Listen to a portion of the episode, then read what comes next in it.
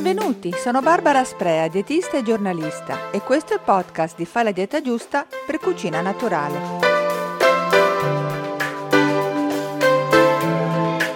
Quando si parla di cucina leggera, il pensiero corre subito al tipo di alimento, come l'insalata ad esempio, le pietanze amiche della linea per eccellenza. Però anche le insalate possono diventare molto meno light se le condiamo con tre cucchiai d'olio, dando così l'energia di un piatto di pasta. Tutto questo per dire che se vogliamo mangiare sano e leggero, oltre alla scelta degli alimenti giusti, argomento al quale ho dedicato il mio post precedente sulla spesa, in cucina ci serve anche qualche piccolo attrezzo, qualche utensile che ci faciliti la preparazione dei piatti, aiutandoci anche a preparare ricette saporite ma con meno grassi.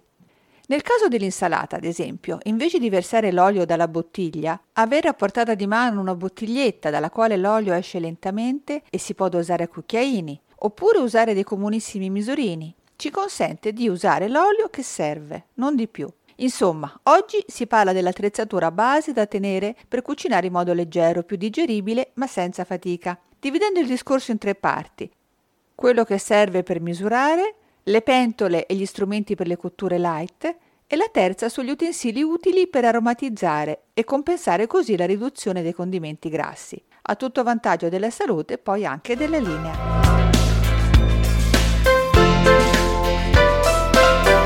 All'inizio serve misurare. Ovviamente lo strumento base per avere l'idea delle porzioni corrette è la bilancia. C'è chi la usa tutti i giorni o che preferisce fare a occhio. Se per qualche ragione non si vuole usare abitualmente, il mio consiglio è quello di utilizzarla per qualche tempo, allo scopo di imparare a valutare a occhio quanta pasta o riso si butta in pentola. In effetti la bilancia risulta davvero consigliabile per tutti quegli alimenti che sono densi dal punto di vista energetico, come i cereali, i formaggi, lo zucchero, le farine. Per dare un'idea, solo 10 grammi di pasta o altri cereali apportano in media 35 calorie in più. Un cucchiaino di parmigiano da 5 grammi apporta 20 calorie, come un cucchiaino di zucchero. Insomma, se si vuole consumare la classica porzione di 80 grammi di spaghetti o anche di pane, la bilancia fa molto comodo. Allo stesso modo, come ricordato all'inizio, servono i cucchiaini o i misurini per misurare le piccole quantità. Tornando all'olio, 5 ml, ossia un cucchiaino, apportano quasi 50 calorie e un cucchiaio quasi 100 calorie. Ciò non significa che non bisogna usarlo, perché l'olio è un alimento eccezionale, ma come sempre nutrizione che non bisogna eccedere. All'estero addirittura si usa versare l'olio in contenitori spray per condire i cibi con una spruzzatina, ma è un po' eccessivo. Per condire leggermente, meglio avere a disposizione un semplice ed economico pennello da cucina per spennellare o oleare leggermente i fondi delle pentole o gli alimenti da cuocere al forno, ad esempio. E arriviamo così alle cotture.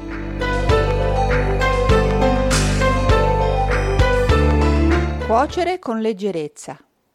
In linea generale le cotture più leggere e consigliabili sono quelle che non necessitano di gran quantità di condimenti e che sono piuttosto brevi.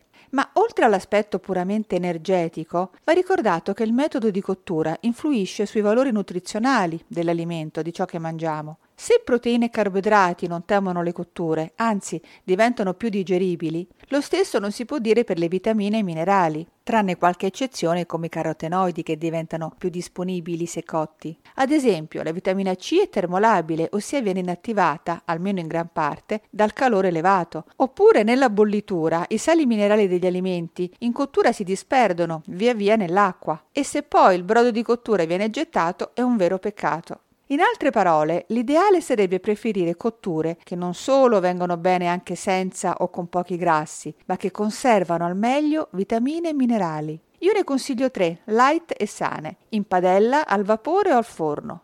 E riguardo la lessatura, per le verdure va bene se con poca acqua e veloce, una sorta di cottura al vapore bagnata in un certo senso. Passiamo adesso alle attrezzature base. Per cuocere o saltare gli alimenti in padella con poco olio, sono due le caratteristiche che deve avere la padella in questione. Innanzitutto il fondo pesante, in modo da cuocere per bene i cibi ma senza bruciarli, come i tegami in acciaio ad esempio. La seconda è quella di non fare attaccare i cibi, il che non significa che bisogna scegliere per forza le padelle rivestite con i materiali antiaderenti e quando si scelgono fare sempre attenzione che siano integri. Ma pensiamo ai wok o alle classiche padelle di ferro, che con il tempo, opportunamente trattate, diventano perfettamente antiaderenti e il fatto di non attaccare facilita parecchio le cotture anche in assenza di condimenti. Basta una spennellata d'olio, un coperchio e semmai un po' di salsa o brodo se necessario. Oppure ci si può ispirare alle cotture orientali. Si taglia tutto in pezzettini piccoli e si fa saltare a fiamma vivace molto brevemente, irrorando con brodo, salsa di pomodoro o di soia o altro liquido a piacere. Dall'Oriente arriva anche la cottura al vapore, che in effetti non ha bisogno nemmeno di un grammo d'olio, che poi andrà aggiunto a crudo, dando così il suo meglio, anche dal punto di vista nutrizionale oltre che di sapore. In commercio esistono dei cestelli in inox da inserire direttamente nelle pentole di casa, oppure i classici cestelli di bambù, economici e versatili. Il consiglio, anche per il vapore, è comunque quello di ridurre i tempi di cottura, cuocendo gli alimenti in tocchetti. La cottura in forno ideale per ridurre il bisogno di condimenti è quella al cartoccio e l'unica cosa che serve è la carta da forno per avvolgere l'alimento.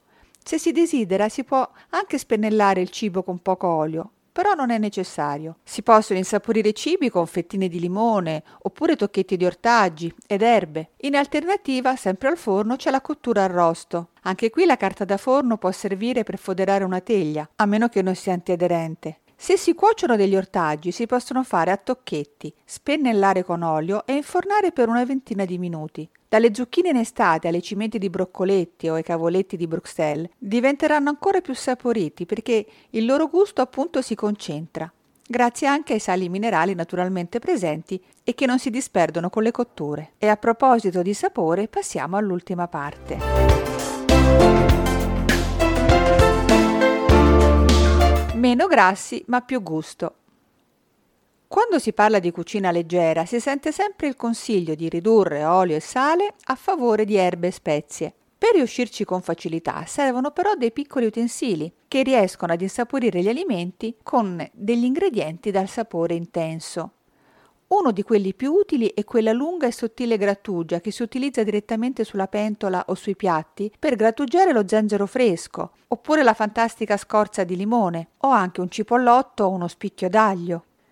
Con questa grattugina in pochi secondi si riesce ad aromatizzare qualsiasi piatto in un modo molto interessante. Per ricavare le scorzette degli agrumi esiste anche il cosiddetto rigalimoni, che invece di grattugiare riduce le aromatiche scorze in decorative striscioline. Chi non ama mondare e tagliare le verdure e gli ortaggi, che dovrebbero essere presenti a ogni pasto principale della giornata, può trovare molto pratici quegli utensili che li grattugiano o li riducono in julienne, sia manuali che elettrici. Oltre che crudi in insalata, gli ortaggi così sminuzzati, tritati o in julienne, si cuociono molto velocemente in padella, oppure al forno o anche al vapore, nelle modalità che abbiamo già descritto.